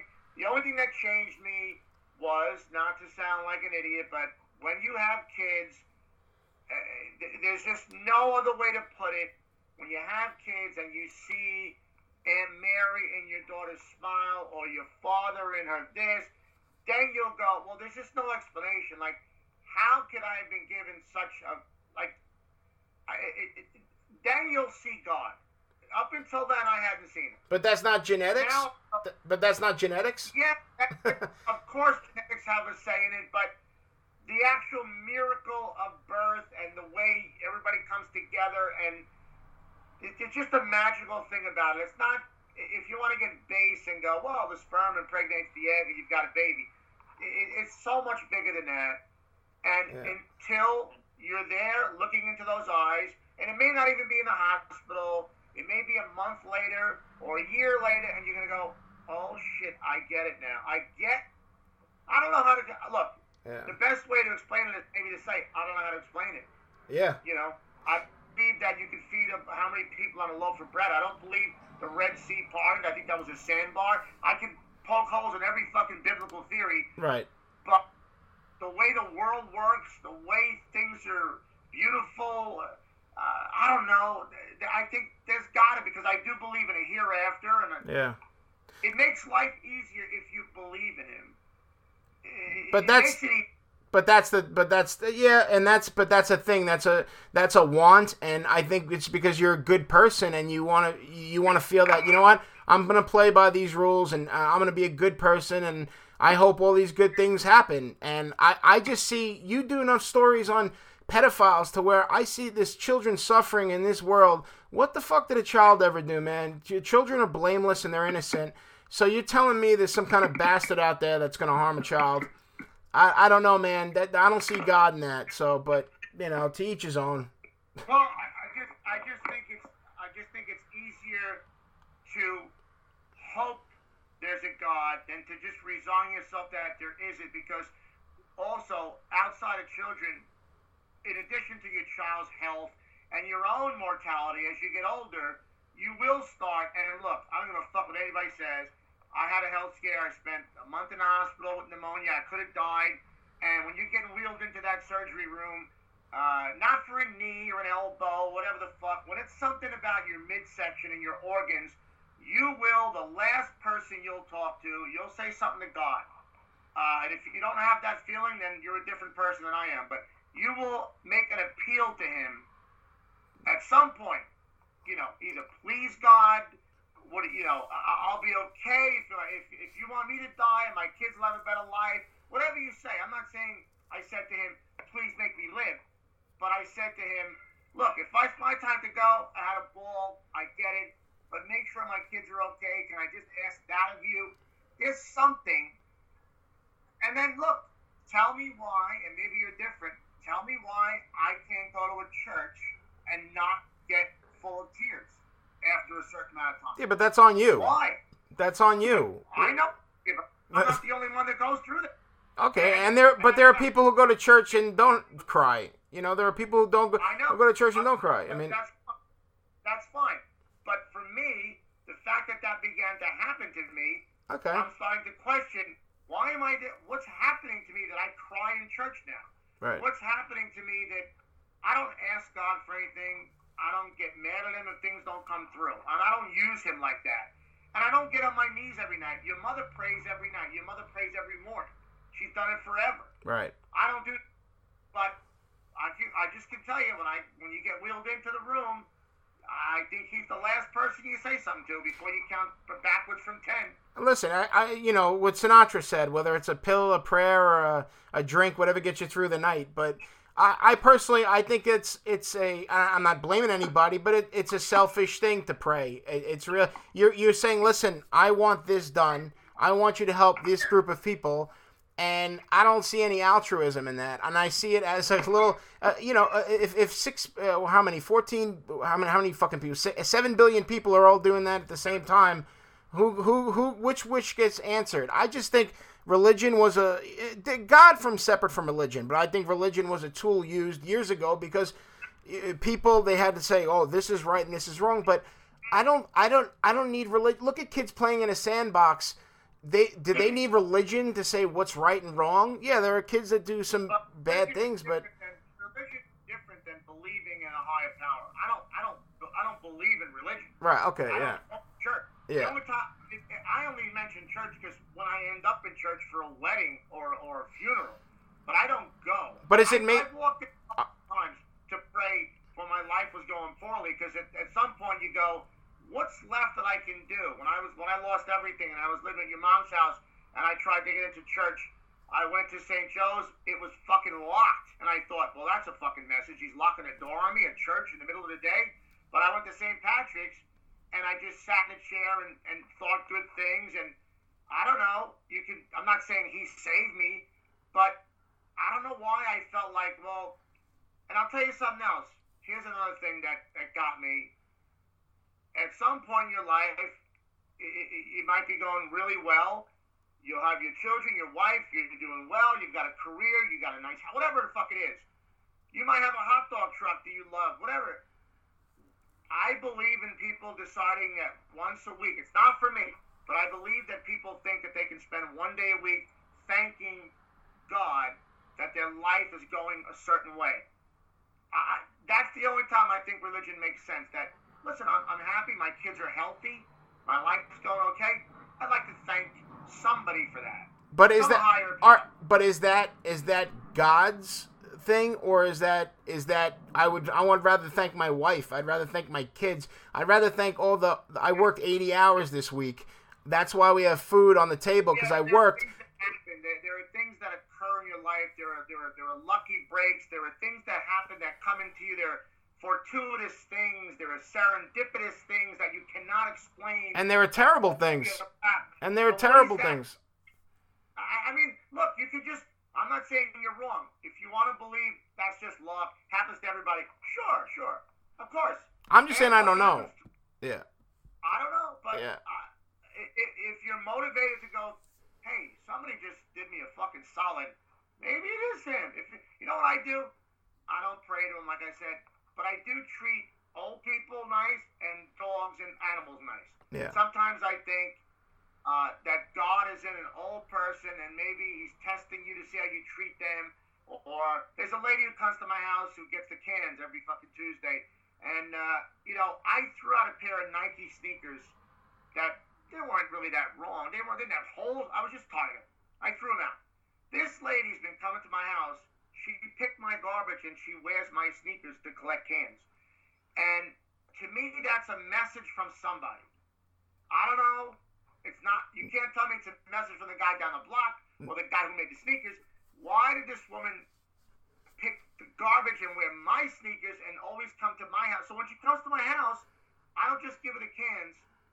I give her a glass of water. I invite her in the house, you know, not too deep into the house. But, you know, not so we could sit on anything. I'm doing a really good thing, you know, because who knows who's looking at me. But see, but that's the thing. Are you doing the good thing so you can be rewarded by God, or are you doing the good thing just to do a good thing? No, at the end of my life, I'd rather have lived my life thinking if there is a God, let me do some good things, than thinking I never cared if there was, so I never did anything like that. I'd rather be the guy who said, as I'm dying, boy, I'm glad that I thought there might be somebody up there, because now that I'm headed there, I'm a little curious how things are going to turn out. And that doesn't really ruin it. It doesn't change my day. It's a few nice things to do to people that, you know, that maybe might affect my second life. I don't know. Yeah, but you're a nice person. You were doing nice things for people before you thought this way, though. That's the thing. I've done a lot of bad things. We all have. I have done bad things too. So you know, look, but I don't go around like. Look, I think virtuous people are wonderful. I'm not virtuous all day long, every day. The fact that I'm a gossip columnist, I know I've bothered people in their lives. I mean, that's like a pain in the ass, you can name it. So maybe that's part of it. I balance it out. I don't know. I saw your father in so many ways almost dead, and he came back, and yeah, it's modern medicine. It's all those things, but maybe there's another thing in there. Who the fuck knows? And why not? And I'm not saying to people, you better believe. No, do your thing. Right. Occasionally, I like to think that there's somebody else who has a hand in it, because some things that have happened to me have been so remarkable that I think, well, that could have only happened because there's a guy that could just change shit. Yeah. Really? But I think that. But I don't know, why did I see Lola at night? Why did I see my wife across a room on a night I did not want to go out, and a friend kept pestering me, and why did my head turn to that way? Why did your mother break a date and go to a different bar and meet your father? Yeah, is that fate? Is it destiny? Who controls those things? I don't know, but I don't believe in the story of the Virgin Mary and Joseph, and I don't believe in that shit. Yeah, I just have a tough time, like Khabib and Conor fought. You know, Khabib's Muslim. He could have. I don't care how hard I don't care how hard Conor prayed. I don't care how hard Khabib prayed. Khabib won that fight because he was a much better wrestler, and he beat the shit out of him. And it's like it had nothing to do. Like, that's why it makes me laugh. Like, after a game, okay, fine. Like, somebody's like, I'd like to thank God. Well, you also like to thank all the endless days and nights you put in the gym, and the talent you have, and all this hard work you put in. I think fighters are praying they don't get hurt, don't get injured, don't die. Yeah. I don't think they're saying, please win. Yeah. But I do, look, I'll tell you right now, you know Jackie lit that candle in St. Patrick's for Goldberg. He fucking won. Listen, fucking Goldberg beat Hogan. Goldberg lost to Hogan. You know, Jackie's going to like that part, and we all lit a candle in St. Patrick's, but... Brother, we got you, and I got to do one time when we're silly geese. We got to do like a Mystery Science Theater 3000 fucking where you and I just look at shit and laugh. All right, bro. Thank you so much, brother. I feel bad. My wife's gotta get in here. I love you, and and I'll talk to you soon, bro. I'll let you know when it's up. Let me know when it's up. I'll spread it on my page and everything. I appreciate that, brother. Thank you. Listen, I owe a lot of my success to you, and I love you very much. All right, I appreciate everything. Thanks, I love you too, man. I owe it to you too. Don't worry. Hey, maybe we owe it to God. Who knows?